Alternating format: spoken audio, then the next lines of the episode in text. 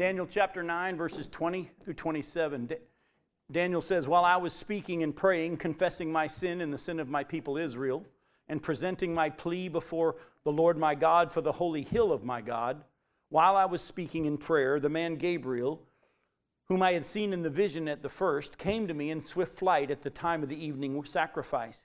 He made me understand, speaking with me and saying, O Daniel, I have now come out to give you insight and understanding. At the beginning of your pleas for mercy, a word went out, for, and I have come to tell it to you, for you are greatly loved. Therefore, consider the word and understand the vision. Seventy weeks are decreed about your people and your holy city to finish the transgression, to put an end to sin, and to atone for iniquity, to bring in everlasting righteousness, to seal both vision and prophet and to anoint a most holy place. Know therefore and understand that from the going out of the word to restore and to build Jerusalem, to the coming of an anointed one, a prince, there shall be seven weeks. Then for 62 weeks it shall be built again with, a, with squares and a moat, but in a troubled time. And after the 62 weeks, an anointed one shall be cut off and shall have nothing.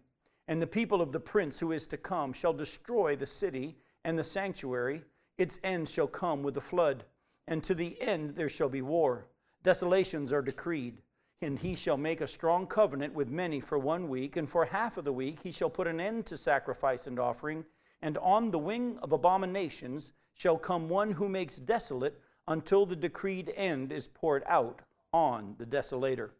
Now, if you remember, we left off last week in the middle of looking at the six things that God will accomplish for Israel and Jerusalem by the end of the 490 years being prophesied in these verses. If you're just catching up with us here and you weren't with us last week, go to last week's study on our website and hopefully you can catch up to where we are. We're in verse 24 where it says 70 weeks are decreed about your people, this is the, the Jews, and your holy city, which is Jerusalem, to finish the transgression. We looked at that one last week. To put an end to sin. We looked at that last week. And to atone for iniquity, which we looked at last week. We're going to finish these six and then break down the rest of the prophecy for tonight. So, the next thing in, been mentioned in verse 24 is to bring in everlasting righteousness. Now, as much as believers today have been made righteous through faith in Jesus Christ, and this righteousness that we've been given is everlasting since it's His righteousness and not ours, this isn't what Gabriel's talking about here. Now, people have tried to read the righteousness we've been given in the church into this passage. Remember, 77s are decreed for the people of Israel and the city of Jerusalem. The church is in this time period that we looked at last week briefly of when God puts Israel on hold. We're going to talk about that a little bit more tonight. And during this time, the church, in the church, what we call the church age, God's doing something to make Israel jealous and to reveal his glory to the angels and the demons. But there's still a one last seven left for the people of Israel. And by the time that last seven year period is accomplished, all of these things will have been accomplished and at that time is when God will bring in everlasting righteousness. But actually, that word translated everlasting could also be translated age, or to bring in an age of righteousness, a time or an era of righteousness. And again, the church is not in view here, Israel as a nation is. Now, I'm going to show you this word and this phrase talked about uh, being used here uh, to tie it to Old Testament ways that it was used to help you realize the, the, the, fact that the scripture shows that this is coming. Let me show you what I mean. Old Testament prophecies about this coming age of righteousness one day for the nation of Israel are all through the Old Testament. Let me just give you a couple. When I say a couple, I mean four. All right, so go to Jeremiah chapter 23. Jeremiah 23, look at verses 1 through 6.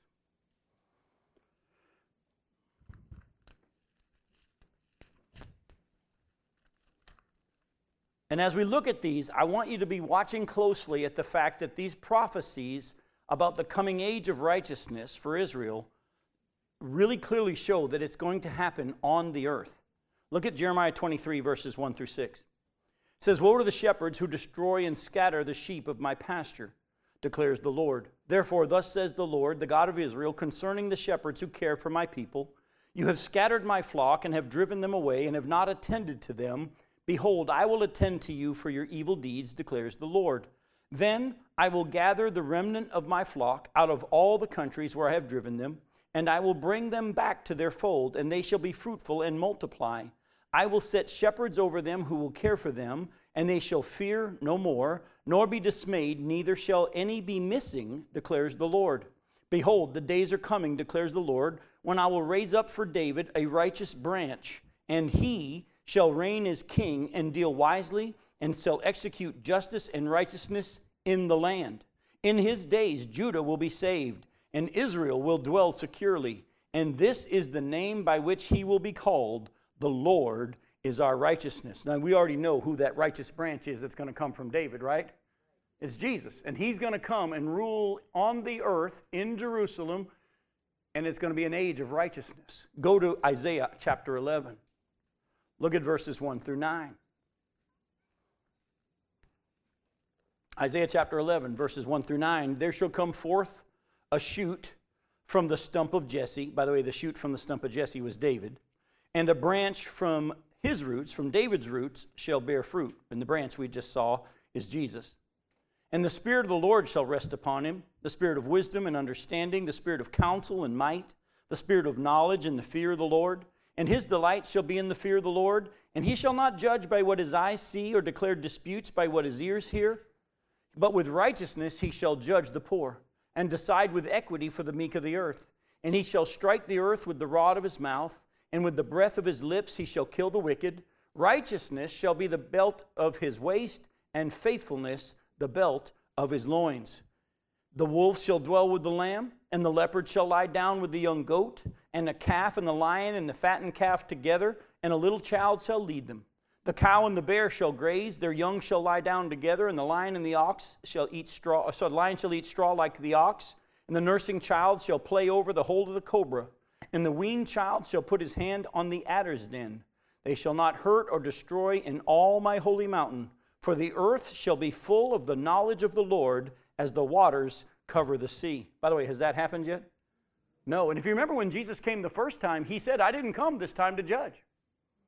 Oh, I'm going to make judgments down the road when I come again. But this time, the reason he came the first time was to live the sinless life to die on the cross for our sins and to rise from the dead and give salvation to those who will believe. But he's coming again. And when he comes again, he will set up the age or the era of righteousness centered, it'll accomplish over the globe, centered though in Israel and Jerusalem. Go to Isaiah chapter 1. Just look at one verse. Isaiah chapter 1, verse 26. By the way, I can tell you we're not in that prophesied period because I still ain't going anywhere near a cobra hole just yet. I went and preached for a couple weeks over in Thailand many years ago, and they have cobra shows that you can go. And there's nothing between you and the cobras. Wasn't for me. Wasn't for me. Isaiah chapter 1, look at verse 26. And I will restore your judges as at the first, and your counselors as at the beginning. Afterward, you shall be called the city of righteousness, the faithful city. Jeremiah 33, 14 through 16. Jeremiah 33, 14 through 16.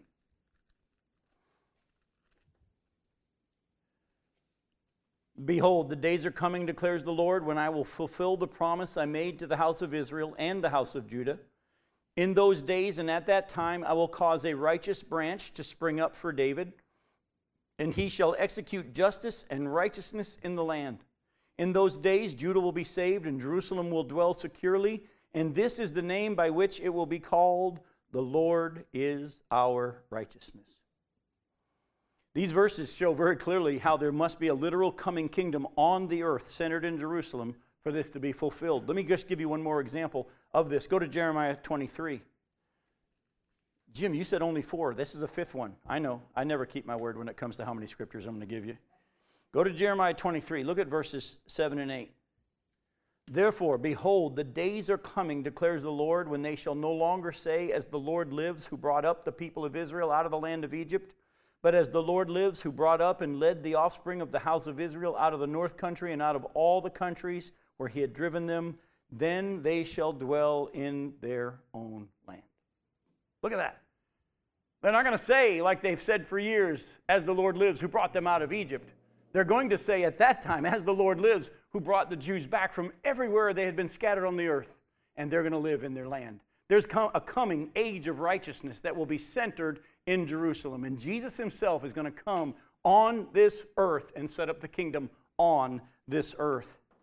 Now, the next thing we're going to look at, we've already seen how he's going to bring in an age of righteousness. He's also going to seal both vision and prophet. By the end of the 490 years prophesied for Israel in the city of Jerusalem, he's going to seal both vision and prophet. Now, we're not going to spend too much time on this one because it's pretty basic. But tied to all these things that we've been looking at, tied to them all being fulfilled, comes also the fact that once all this has happened, the long promised kingdom will have come, and there will no longer need to be any more prophecies or prophets. I'm going to be out of a job when it comes to preaching. It's going to be hard for me to understand, but it's going to happen. Let me show you what I mean. Go to Jeremiah 31. Jeremiah 31, look at verse 34. Jeremiah 31, 34, and no longer shall each one teach his neighbor and each his brother, saying, Know the Lord, for they shall all know me, from the least of them to the greatest, declares the Lord. For I'll forgive their iniquity and remember their sin no more. Keep this in mind. At the end of the tribulation period, the Jews that survive are going to be given righteousness. They're going to come to faith in Jesus. At that time, as you know from the prophecies, Jesus is going to come back to the earth and he's going to separate the sheep and the goats and determine who gets into the kingdom of the Gentile nations. And at that time, when the kingdom starts, everyone that's going to be on the earth will be righteous and believers. Now, during that time, the humans that survived the tribulation period of the nation of Israel and also of the Gentiles are going to be making more babies. Now, we're going to come back with Jesus, those of us who have, are going to be with him because he's raptured us, and we're going to come back and rule and reign with him. And the Old Testament saints are going to come back to life and get their new bodies, and they're going to rule and reign with Jesus. But at the same time, the humans that have survived the tribulation period of the Jews and the Gentiles are going to enter into the kingdom, and everyone will be righteous. But they're going to make babies. And by the end of the thousand years, the Bible says Satan's going to be released from the pit and he's going to tempt the people on the earth to all come against Jesus at Jerusalem. Well, what happened? Well, that's further evidence of the fact that just because they were given righteousness and righteous, these humans who survived and enter the kingdom and live on the earth and make babies, what's the problem they still have? They still got sin in their mortal bodies. And that sin's going to be passed on to the children and everything and so on. And there'll be a lot of people that are actually going to be tempted at the end of the, the thousand years to fight against Jesus. But here we see that at this point, everyone will know the Lord, and you won't need a preacher or teacher to say, Know the Lord, because everybody will. Go to Acts chapter 3. Look at verses 17 through 21. Peter's preaching in Acts 3, and I want you to see what he says to them here. Acts chapter 3, starting in verse 17. He says, I know, brothers, and now, brothers, I know that you acted in ignorance, as did also your rulers. But what God foretold by the mouth of all the prophets that his Christ would suffer, he thus fulfilled. Repent, therefore, and turn back, that your sins may be blotted out, and that times of refreshing may come from the presence of the Lord, and that he may send the Christ appointed for you. Remember, we looked at that last week. Jesus doesn't come back until Israel repents and turns back. And when they repent and believe, Jesus comes back. Whom heaven must receive, this Jesus, whom heaven must receive until the time for restoring all the things about which God spoke by the mouth of his holy prophets long ago. Again, the prophets have been talking about this coming kingdom, this coming time on the earth. That's why the Jews were thinking that maybe Jesus was the Messiah for a while because they wanted the kingdom now. They believed there was going to be a literal kingdom on the earth. And when Jesus came, they even for a bit thought, well, maybe this is the guy. But when he didn't act like they thought he was going to act and he allowed himself to be killed on a cross, they gave up on him and said he wasn't the one. And for years, the Jews are still saying, for the most part, he's not the Messiah.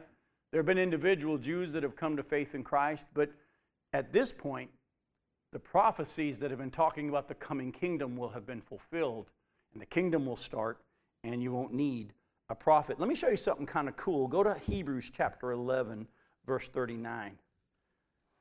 All through the chapter 11 of the book of Hebrews, we see what we call the Hall of Fame of Faith and men and women of faith who are listed for their faith. And at the end of the section, he says this in chapter 11, verse 39. He says, In all of these, though commended through their faith, did not receive what was promised, since God had provided something better for us, that apart from us, they should not be made perfect or complete. In other words, we've been given the promises that are for Israel. We're going to get to be a part of the kingdom on the earth, and it's going to be an awesome time. But he's saying, look, even though all these people lived in faith, they never got the kingdom which was promised. But at that time, they will, so that they and we together will be receive the promises of the coming kingdom. All the promises are going to be fulfilled. And at that point, you won't need a prophet anymore because the prophecies will have been fulfilled. The kingdom will be here. You can seal uh, he will have sealed up both vision and prophet.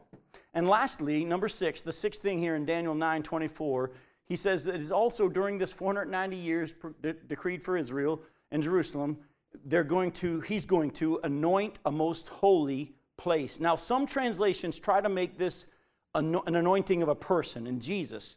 But this expression is never used in Scripture of a person and almost always is used to describe the whole or part of the temple or tabernacle. There's only one place in the, in the Scriptures that this term is used, the most holy, is used to describe not the temple, but it's connected to the temple. So that's what I want to do is just show you real quickly. Again, some of your translations might say a holy one. The English Standard Version, I think, does a real good job with this, and they say a holy place, because I'm going to show you every other time this term is used, the Hebrew term or holy of holies or most holy place, it's ta- talking about a place, not a person. The one time it's not used specifically about the temple or the tabernacle or a part of the temple or the tabernacle is in 1 Chronicles chapter 23. Look at 1 Chronicles chapter 23 and verse 13. 1 Chronicles 23, look at verse 13.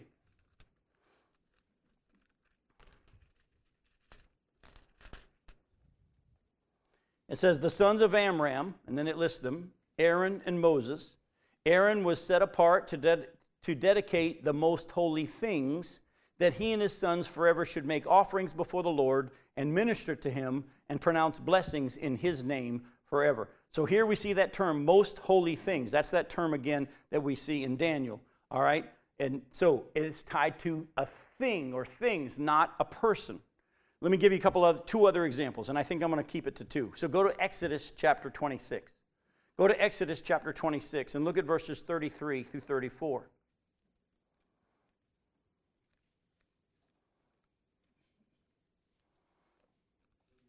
Exodus, yeah, Exodus 26, verses 33 and 34.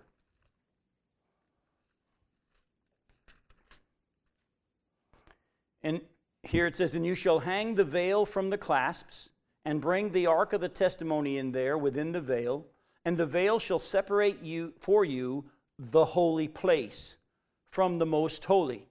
You shall put the mercy seat on the ark of the testimony in the most holy place. All right, so here it is again, describing the temple and the veil being set up between the holy place and the holy of holies.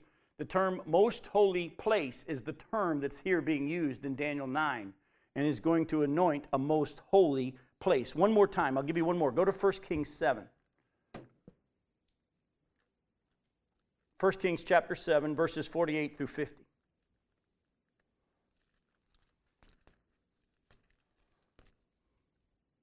1 Kings 7, verse 48 says So Solomon made all the vessels that were in the house of the Lord the golden altar, the golden table for the bread of the presence, the lampstand of pure gold, five on the south side and five on the north before the inner sanctuary, the flowers, the lamps, and tongs of gold, the cups, snuffers, basins, dishes for incense, dishes for incense, and fire pans of pure gold, and the sockets of gold for the doors of the innermost part of the house, the most holy place and for the doors of the nave of the temple.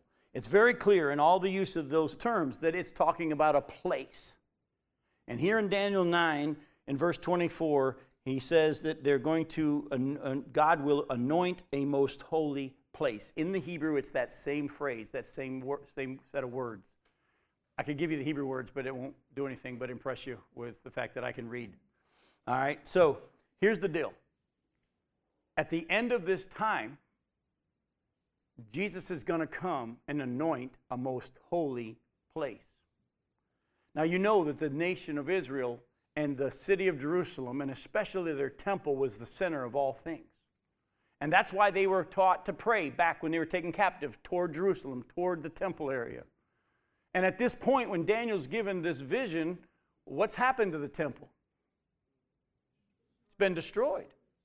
It doesn't exist. Solomon's temple, as big and beautiful as it was, was not was just destroyed. But the Bible actually says that during the tribulation period, there's going to come this one who's going to come and step into the wing of the temple and declare himself to be God. So we know the prophecies tell that there's going to be another one one day. Of course, as we know, there was another one built between Solomon's and, and the other. And that one actually, when they went back to rebuild it, and we're going to touch on that a little bit tonight, when they went back to rebuild it, it was so much smaller than Solomon's that some of the people that remembered the one that was before wept when they saw the difference. Yet after that, as you know, Herod came and it got bigger and he remodeled it and it was magnificent. But then, as you're going to see again tonight, just like the prophecy here in Daniel 9 says, because of the rejection of the Messiah, Jerusalem is going to be destroyed again and the temple would be destroyed as well. And ever since AD 70, there's not been a temple in Jerusalem. But somehow, some way, and we can all take our time guessing and trying to figure out how it's going to come about. All I can tell you is this there's going to be a temple either during the tribulation period or by the end of the tribulation period for the Antichrist to step into it and to put an end to sacrifices. But it won't be one that will be anointed, that's for sure. But when Jesus comes back, he's going to anoint the most holy place and make it sacred again. By the way, I don't know if you caught this or not, but the prophecy said that Jesus is going to come back and anoint a most holy place the temple.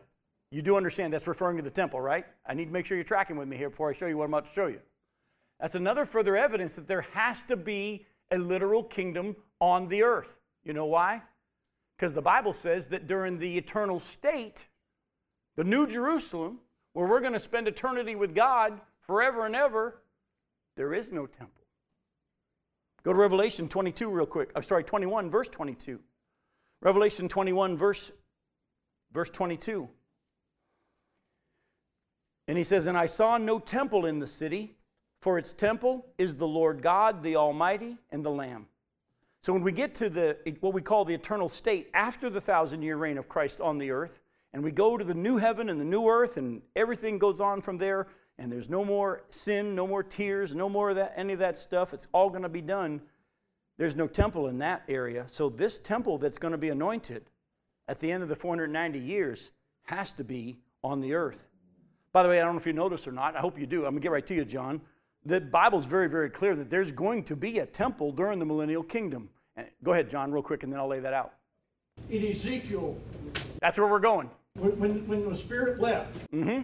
it went out a particular gate. Yep. That gate has been sealed by man. Yep.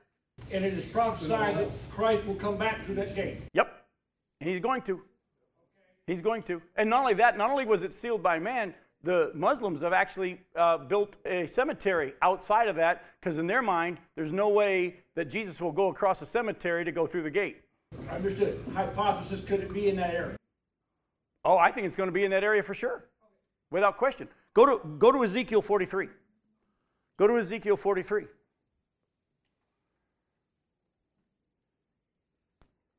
There's a lot in the Old Testament about the coming millennial temple, especially in Ezekiel. But I'm just going to show you just two verses. In Ezekiel 43, look at verses 11 and 12.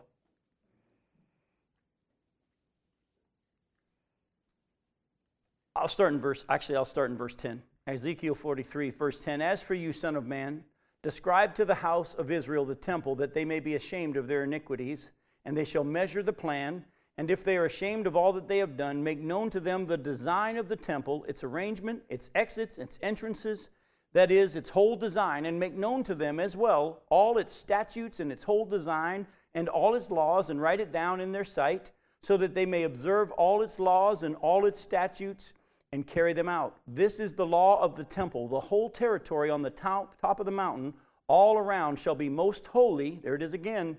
Behold, this is the law of the temple. And all through Ezekiel, we see the specifics of the temple and how it's to be built and where and all this. We see in the book of Revelation, John sees the temple, and it doesn't look like what he remembers the temple looking like. And he's told that's okay, it's still God's temple, and he's going to be doing something there. We also know from Ezekiel that during the beginning of the millennial kingdom, that there's going to be a little trickle of water flow out from underneath the throne in the temple, and it's going to get deeper and deeper and make it all the way all the way to the Dead Sea, and it's going to turn the Dead Sea fresh. And by the time it gets to the Dead Sea, it's going to be so deep you can swim in it. It's just, folks, there is a kingdom coming on the earth, and there's going to be a temple. And when Jesus comes, he's going to anoint the temple. Whether it's the one that the Antichrist stepped in that's been rebuilt, we don't know. If it's a totally different one, I don't know. But there's going to be a temple on the earth because the prophecy said Jesus is going to come back and anoint a most holy place. Go ahead.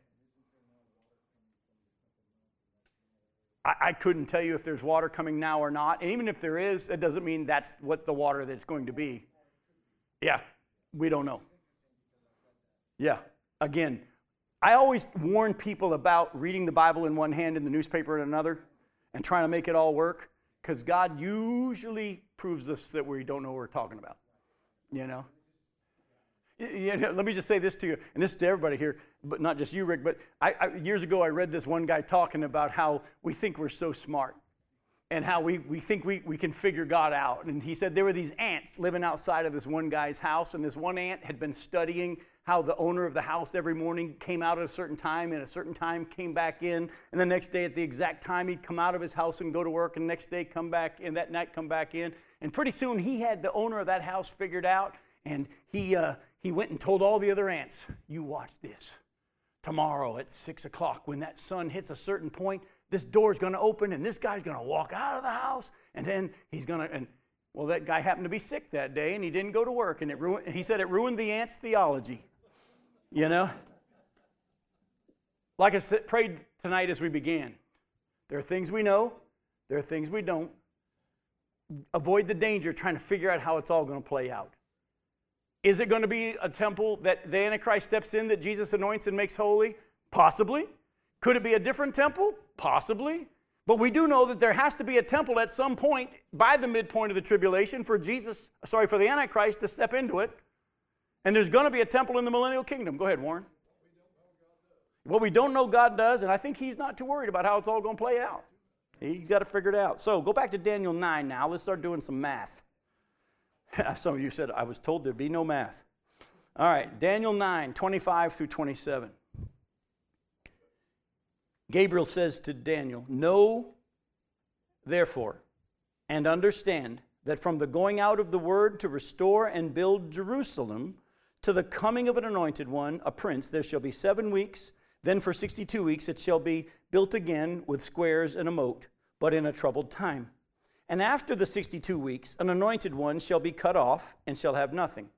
And the people of the prince who is to come shall destroy the city and the sanctuary its end shall come with a flood, and to the end there shall be war, desolations are decreed, and he shall make a strong covenant with many for one week, and for half of the week he shall put an end to sacrifice and offering, and on the wing of abomination shall come one who makes desolate until the decreed end is poured out on the desolator. Now we're going to take the last half hour we got here tonight and break this down as fast as we can. So here we go. Gabriel then tells Daniel that when the 490 years for Israel, he tells them when they're going to begin. He said the 490 years that have been decreed for Israel and Jerusalem will begin. You can start doing your countdown and the math from the decree to restore and rebuild Jerusalem. That's important. Now, notice the decree is to rebuild the city, not its temple. Now, that's important for us since there were actually more than one decree to go and rebuild things in, in the Old Testament. Go to Ezra chapter 1. I'm going to actually give you a quiz tonight. I don't usually do that, but I'm going to pop quiz you. Instead of telling you the answer, I'm going to read it and ask you a question. Ezra chapter 1, look at verses 1 through 4. It says, In the first year of Cyrus, king of Persia, that the word of the Lord by the mouth of Jeremiah might be fulfilled, the Lord stirred up the spirit of Cyrus, king of Persia, so that he made a proclamation throughout all his kingdom, and he also put it in writing. Thus says Cyrus, the king of Persia, the Lord, the God of heaven, has given me all the kingdoms of the earth, and he has charged me to build him a house at Jerusalem, which is in Judah. Whoever is among you of all his people, may his God be with him, and let him go up to Jerusalem, which is in Judah, and rebuild the house of the Lord, the God of Israel. He is the God who is in Jerusalem. And let each survivor in whatever place he sojourns be assisted by the men of his place with silver and gold, with goods and with beasts Eh, besides free will offerings for the house of God that is in Jerusalem. So, this is the decree of Cyrus to go back and rebuild the temple in Jerusalem. Is this the decree that Gabriel is talking about? That's the quiz question. And it's 50 50 answer. Yes or no? You guys are chickens. Those of you, how many of you say yes? Sorry, you're wrong. The answer is no. the answer is no. Here's why. This is a decree of Cyrus to go back and rebuild Jerusalem or the temple? The temple. This is the re- rebuilding of the temple, not Jerusalem. Go to Ezra chapter 6. We'll try again. Go to Ezra 6. Look at verses 1 through 12. Then Darius the king made a decree, and search was made in Babylonia, and the house of the archives where the documents were stored, and in Ecbatana, the citadel that is in the province of Media, a scroll was found in which this was written, a record in the first year of Cyrus the king. Cyrus the king issued a decree concerning the house of God at Jerusalem. Let the house be rebuilt, the place where sacrifices were offered, and let its foundations be retained. Its height shall be 60 cubits, and its breadth 60 cubits with three layers of great stones and one layer of timber. Let the cost be paid from the royal treasury, and also let the gold and silver vessels of the house of God, which Nebuchadnezzar took out of the temple that is in Jerusalem, and be brought back to Babylon, be restored and brought back to the temple that is in Jerusalem, each to his place. You shall put them in the house of God. Now, therefore, Tatnai, governor of the province beyond the river, Sheth Thar Bozani and your associates, the governors who are in the province beyond the river, keep away. Let the work on this house of God alone. Let the governor of the Jews and the elders of the Jews rebuild this house of God on its site. Moreover, I make a decree regarding what you should do for these elders of the Jews for the rebuilding of this house of God.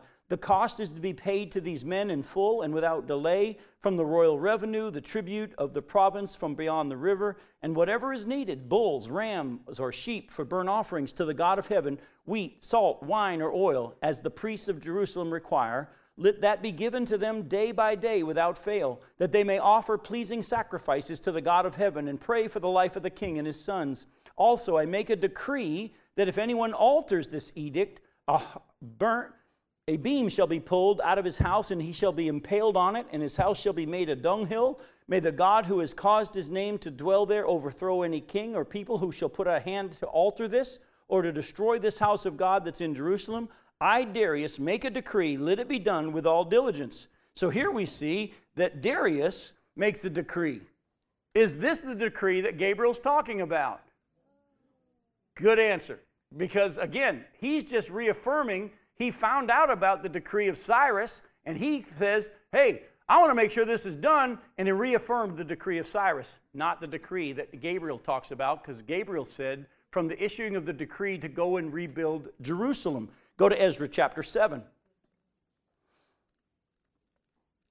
Ezra chapter 7, look at verses 11 through 24.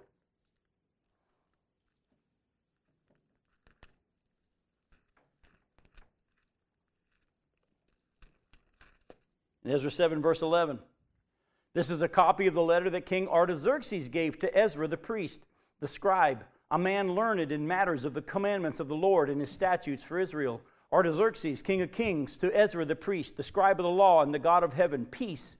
And now I make a decree that anyone of the people of Israel or their priests or Levites in my kingdom who freely offers to go to Jerusalem may go with you for you are sent by the king and his seven counselors to make inquiries about Judah and Jerusalem according to the law of your God, which is in your hand, and also to carry the silver and gold that the king and his counselors have freely offered to the God of Israel, whose dwelling is in Jerusalem, with all the silver and gold that you shall find the whole, in the whole province of Babylonia, and with the freewill offerings of the people and the priests, vowed willingly for the house of their God that's in Jerusalem with this money, then, you shall with all diligence buy bulls, rams, and lambs with grain offerings and their drink offerings, and you shall offer them on the altar of the house of your God that is in Jerusalem. Whatever seems good to you and your brothers to do with the rest of the silver and the gold, you may do, according to the will of your God. The vessels that have been given you for the service of the house of your God, you shall deliver before the God of Jerusalem, and whatever else is required for the house of your God, which it, which it fails,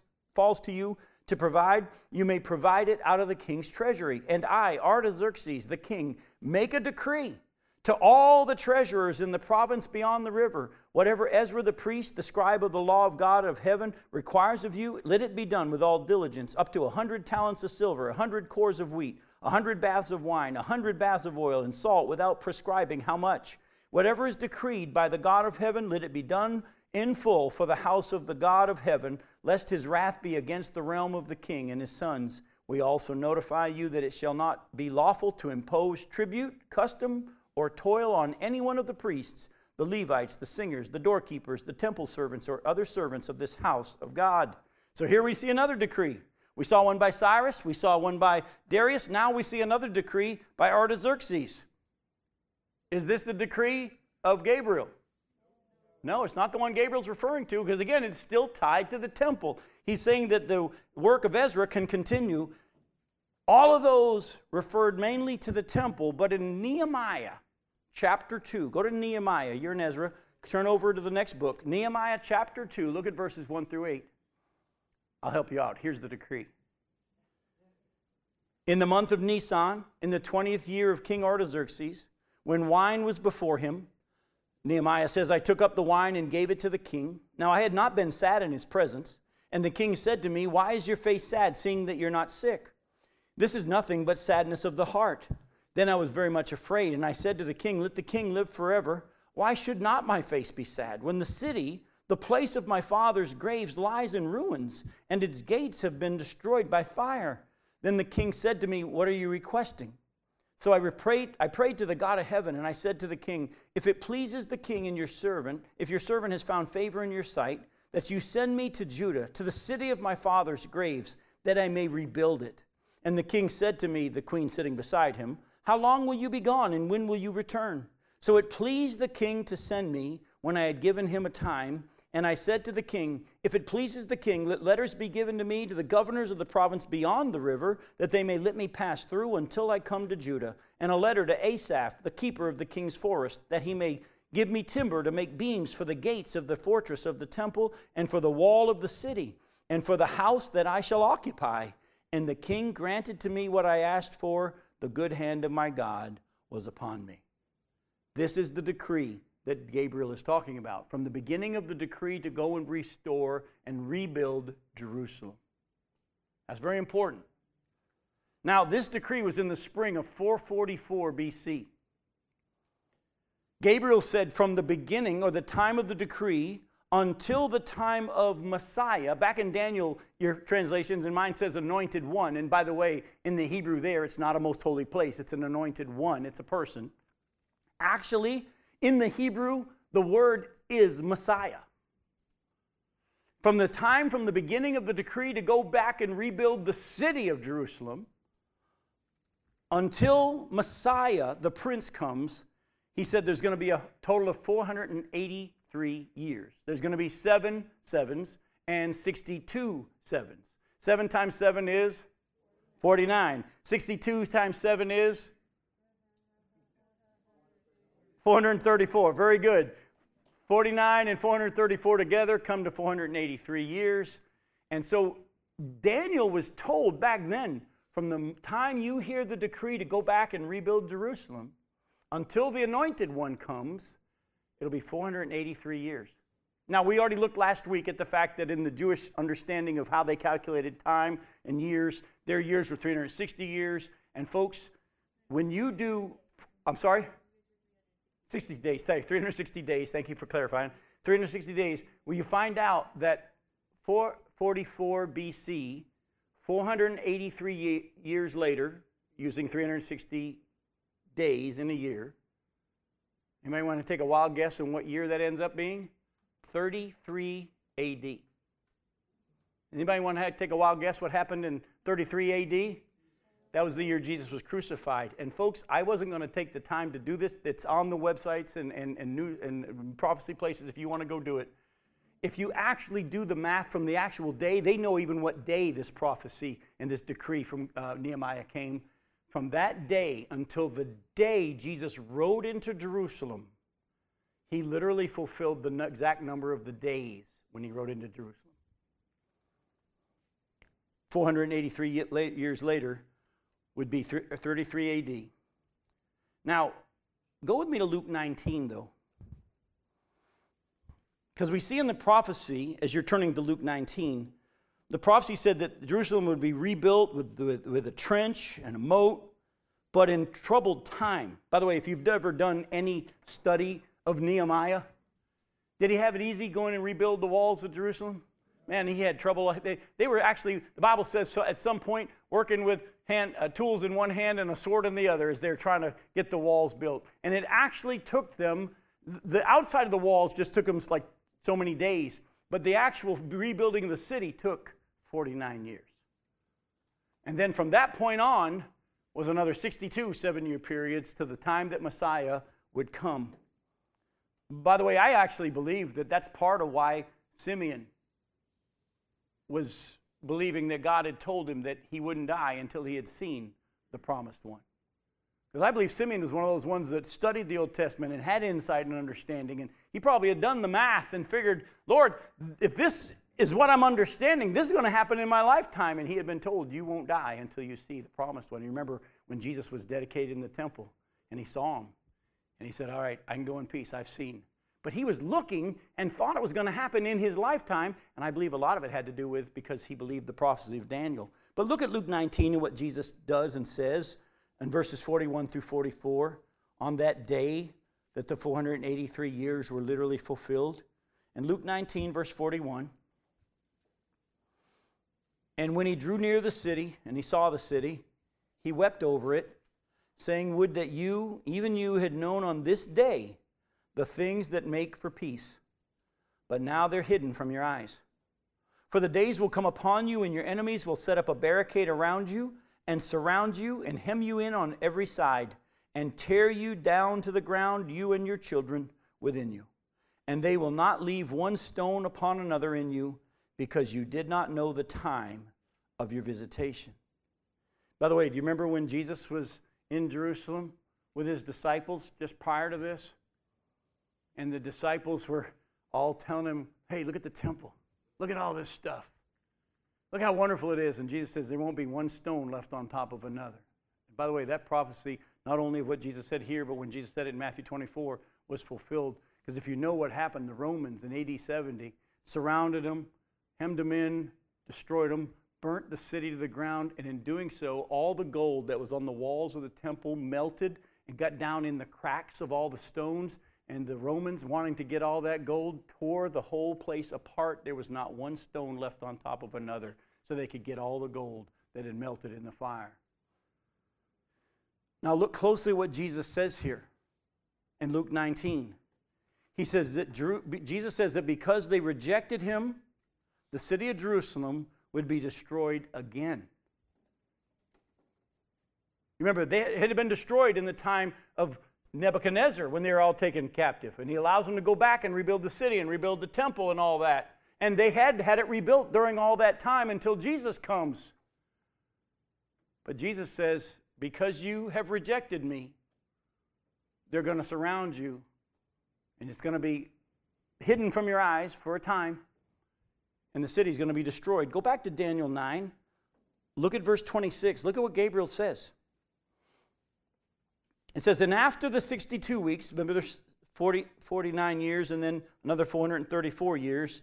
After that second part of the 483 years, an anointed one shall be cut off. And by the way, if you do a little study of the word cut off in the Hebrew, it literally is tied to capital punishment and it means killed by capital punishment.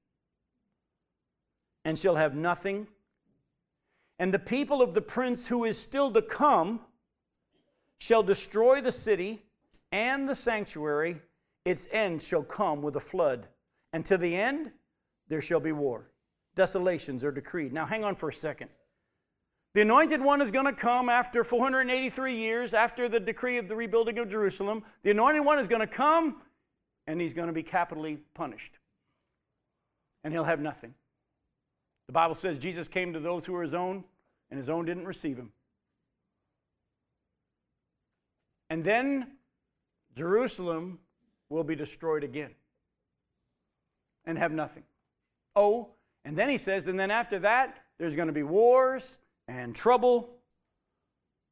By the way, is that a pretty good description of what's been going on with the nation of Israel ever since all this? I mean, we think about the Holocaust and all the things that have been going on. They're not living in peace where they are now. They're back in the land so the prophecies of the last days can be fulfilled with the Antichrist to chase them out and all that kind of stuff. Things are in place for the final prophecies to be fulfilled, but Israel's not back in the land as the prophecies said they would be in the final days. No, they're going to be scattered again. But at the end of that time period, he'll gather them all the nations and bring them back. And every, I think we read tonight, there won't be one that's not there. They'll all be there. But Jesus said, just like Gabriel had said, because of the rejection of the Messiah, the city would be destroyed again. Now, if you look closely, reading the prophecy carefully, one can see that there's a break hinted at between the 69 sevens and the last seven. Look again at it. And after, verse 26, after the 62 weeks, an anointed one shall be cut off and shall have nothing. And the people of the prince who is still to come shall destroy the city and the sanctuary. Its end shall come with a flood, and to the end there's going to be war. Desolations are decreed. And he, this is the prince who's still to come, shall make a strong covenant with many for one week, and for one half of the week he shall put an end to sacrifice and offering, and on the wing of abominations shall come one who makes desolate until the decreed end is poured out on the desolator. Now, a lot of people have tried to make this one, this prince who is to come, still be Jesus, because earlier in the prophecy, he's the prince who anointed one, a prince is going to come. And they try to make the prince and the rest of the prophecy be Jesus. But here's the problem with that. One, Jesus himself said, When you see the abomination of desolation spoken of by the Daniel, Daniel the prophet in Jerusalem, run for your life. So he's referring to it being someone else. On top of that, we also know that the prophecy said that this one's going to come and make a covenant and he's going to break the covenant. That doesn't sound like Jesus. He's not going to make a promise and not keep it. This is a different prince. And it says, the people of the prince who is to come will be the ones who destroy the city. By the way, who destroyed the city? The Romans. So we see that because of the rejection of the Messiah, the anointed one would be capitally punished and cut off. And then after that, the city would be destroyed, and there'd be a long time period of wars and desolations decreed for Israel. And then there's going to come this prince. Oh, by the way, he's of the people who are going to destroy the city. He's going to come and he's going to make a covenant with the many for one seven year period, that last seven of the prophecy. There's been a break in the prophecy. And for that last seven, he's going to make a covenant and halfway through, he's going to break it and he's going to declare himself to be God by stepping into the temple, just like the prophecy and Jesus himself said. So you can see here, there's an obvious break in the 490 years between chapter 26 and chapter 20, I mean, sorry, verse 26 and verse 27. And we're in that time period now. Have you ever been on the phone with somebody and hit the hold button? That's what God's done with Israel. He's not done. He'll get back. They've just been listening to elevator music for a while. But he's not done. We're in this time period that is about to come to an end. And the stage has been set. Folks, I got to be honest with you, I've been studying prophecy for years. And nations that used to be allies of Israel and prophecy people would look at it and go, Well, the Bible said in the last days when Jesus comes back and all this stuff happens, they're going to be enemies of Israel. But Turkey's an ally of Israel. But you know, about 10 so years ago, maybe a little more, they flopped and flipped. And all the nations that the Bible said would be their enemies now are. And everything's coming together. Folks, let me just tell you the time for the church age is coming to a close. And then he's going to, just like he said, he's going to finish what he started with Israel. By the way, the rapture of the church, which I believe Bible says very clearly will be taken before all this stuff, this doesn't start the last seven year period. Does anybody know what starts the last seven year period? The confirming of the covenant. That's what starts it. People thought the rapture started. No, there could be a day between the rapture and the starting, or there could be 40 years. We don't know. We're not going to be here, and at some point, the decree or the covenant will be confirmed. Now, the people of the prince who is to come and make a covenant with many and break the covenant halfway through are the ones who will come and destroy the city. And again, like we said, who destroyed the city of Jerusalem in AD 70? It was the Romans. By the way, Daniel's visions and Nebuchadnezzar's visions showed that the last kingdom on the earth being tied to, showed the last kingdom on the earth before Jesus comes back was tied to the Roman Empire. Let me take you back real quick to Daniel 2, and we're going to make it. Daniel chapter 2, look at verses 36 through 45. Daniel 2, 36 through 45. This was the dream. Now we will tell the king its interpretation. You, O king, the king of kings, to whom the God of heaven has given the kingdom, the power and the might and the glory, and in whose hand he has given where, wherever they dwell the children of man, the beasts of the field and the birds of the heavens, making you rule over them all. You are the head of gold, Daniel's telling Nebuchadnezzar. Now another kingdom inferior to you shall arise after you, and yet a third kingdom of bronze, which shall rule over all the earth. And there shall be a fourth kingdom as strong as iron because iron breaks to pieces and shatters all things, and like iron that crushes, it shall break and crush all these. And as you saw, the feet and toes, partly of potter's clay and partly of iron, it shall be a divided kingdom, but some of the firmness of iron shall be in it, just as you saw iron mixed with the soft clay. And as the toes of the feet were partly iron and partly clay, so the kingdom shall be partly strong and partly brittle. As you saw the iron mixed with the soft clay, they will also mix with one another in marriage, but they'll not hold together, just as in iron does not mix with clay. And in the days of those kings, the God of heaven will set up a kingdom that shall never be destroyed, nor shall the kingdom be left to another people. It shall break into pieces all these kingdoms and bring them to an end, and it shall stand forever. Just as you saw that a stone was cut from a mountain by no human hand, and that it broke in pieces the iron, the bronze, the clay, the silver, and the gold a great God has made known to the king what shall be after this. The dream is certain, and its interpretation is sure. And if you remember from our study of this, the head was Nebuchadnezzar and Babylon, the chest was Medo Persia, the thighs of bronze were Greece, the legs of iron were Rome, but then the, to- the feet and the toes were tied to the Roman Empire, but it's obvious that there's something weird going on there where it's a mixture now of the iron with clay. And as you know from our study, the Bible says that there is going to be one more kingdom on the earth, and it's going to be tied to the Roman Empire. And there's going to be made up of 10 kings, and that's going to be uh, the leadership of this kingdom. But then there's going to be a, another king that's going to come up, an 11th one, and he's going to remove three. And pretty soon they're all going to give their authority to him, as we know him as the Antichrist. But the people of, the, the people of, sorry, the people of the prince who is to come are going to be the ones who destroyed the city, and that was the Romans. So all we know now is the Antichrist is going to be coming somehow, some way from the Roman Empire. Does that mean he's going to be a Roman? No. No, it doesn't have to be a Roman. He's just going to have to come from the Roman Empire in the area that the Roman Empire governed, which was a pretty good size area. But he's going to be coming from that empire. Now, everything in us wants to try to figure out who's the Antichrist? Let me say it to you one more time. The Bible says he won't be revealed until after the church is gone. You don't want to know who the Antichrist is. Because if you do, you're here. And you don't want to be here during that time. If God wanted us to know, He'd tell us. Go to Daniel 7. Go to Daniel 7. Actually, if you know the prophecy, Bible says over and over, the church be looking for Jesus. We're not taught to watch for the Antichrist. We're taught to watch for Jesus. Go to Daniel 7, verses 23 through 28. Thus he said, As for the fourth beast, there shall be a fourth kingdom on the earth, which shall be different from all the kingdoms. It shall devour the whole earth and trample it down and break it to pieces.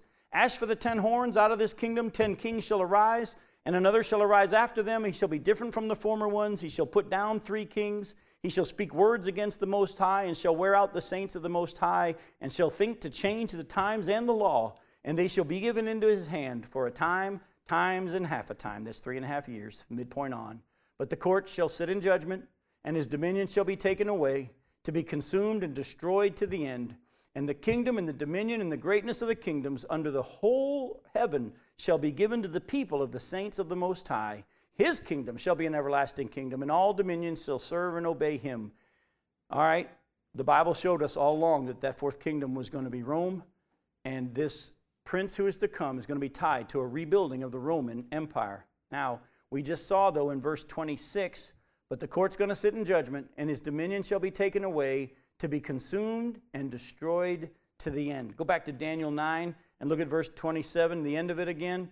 At the midpoint, three and a half years, middle of the week of the seven year period, he's going to put an end to sacrifice and offering. And on the wing of abomination shall come one who makes desolate. Listen, I don't want you to miss this. Until the decreed end is poured out on the desolator. The Bible says that as much as he's going to be doing some dastardly, dastardly stuff, there's a judgment coming for him. I'm going to give you three last passages of Scripture that I want to encourage you with and warn you at the same time with. Go to Isaiah 10. Isaiah 10, verses 20 through 23. You've hung on pretty well tonight. Finish strong. Isaiah 10, 20 through 23.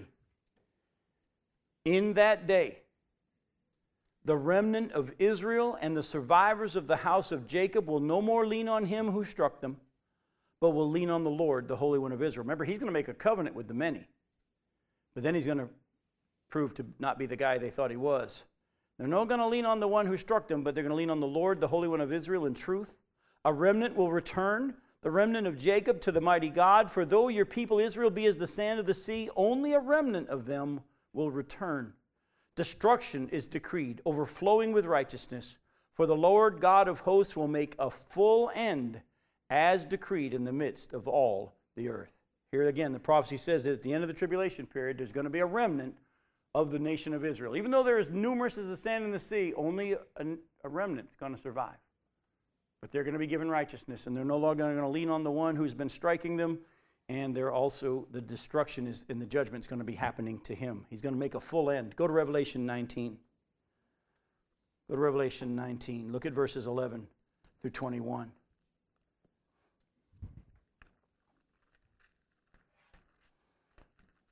You remember as we look at this one, Jesus coming on the white horse, John had already seen earlier in his vision the Antichrist come on a white horse trying to pretend to be Jesus. But in Revelation 19, 11 through 21, then I saw heaven opened, and behold, a white horse. The one sitting on it is called Faithful and True, and in righteousness he judges and makes war. His eyes are like a flame of fire, and on his head are many diadems. He has a name written on that no one, written, no one knows but himself. He is clothed in a robe dipped in blood, and the name by which he is called is the Word of God. And the armies of heaven, arrayed in fine linen, white and pure, were following him on white horses. That's us. From his mouth comes a sharp sword with which to strike down the nations, and he'll rule them with a rod of iron. He'll tread the winepress of the fury of the wrath of God the Almighty. On his robe and on his thigh, he has a name written King of Kings and Lord of Lords. And then I saw an angel standing in the sun, and with a loud voice he called to all the birds that fly directly overhead Come, gather for the great supper of God, to eat the flesh of kings, the flesh of captains, the flesh of mighty men, the flesh of horses and their riders, and the flesh of all men, both free and slave, both small and great. And I saw the beast and the kings of the earth with their armies gathered to make war against him who was sitting on the horse and against his army. And the beast, that's the Antichrist, was captured, and with it the false prophet, false prophet, who in his presence had done the signs by which he deceived those who had received the mark of the beast and those who worshipped his image. These two were thrown alive into the lake of fire that burns with sulfur. Now the rest weren't slain by the sword, that were slain by the sword and came from the mouth of the him who was sitting on the horse, and all the birds were gorged with their flesh. So the, as God, Jesus comes back and sets up his kingdom, he defeats all his enemies, but he specifically takes the Antichrist and the false prophet and takes them directly. He didn't even kill them, takes them directly and throws them into the lake of fire. Go to Revelation 20, verses 7 through 10. And when the thousand years are ended, end of the thousand years are over, Satan will be released from his prison and will come out to deceive the nations that are at the four corners of the earth, Gog and Magog, to gather them for battle. Their numbers like the sand of the sea, and they marched up over the broad plain of the earth and surrounded the camp of the saints in the beloved city but fire came down from heaven and consumed them. And the devil, who had deceived them, was thrown into the lake of fire and sulfur, where the beast and the false prophet were, and they will be tormented day and night forever and ever. All I can say is hang on. Be faithful. Jesus is coming soon, and he's going to deal with all the wickedness. Stop getting belly aches over all the wickedness that's going on. The Bible says it's going to happen. We are to be faithful and to keep our eyes on Jesus, looking for his return. I love you. Thanks for coming. We'll see you in two weeks.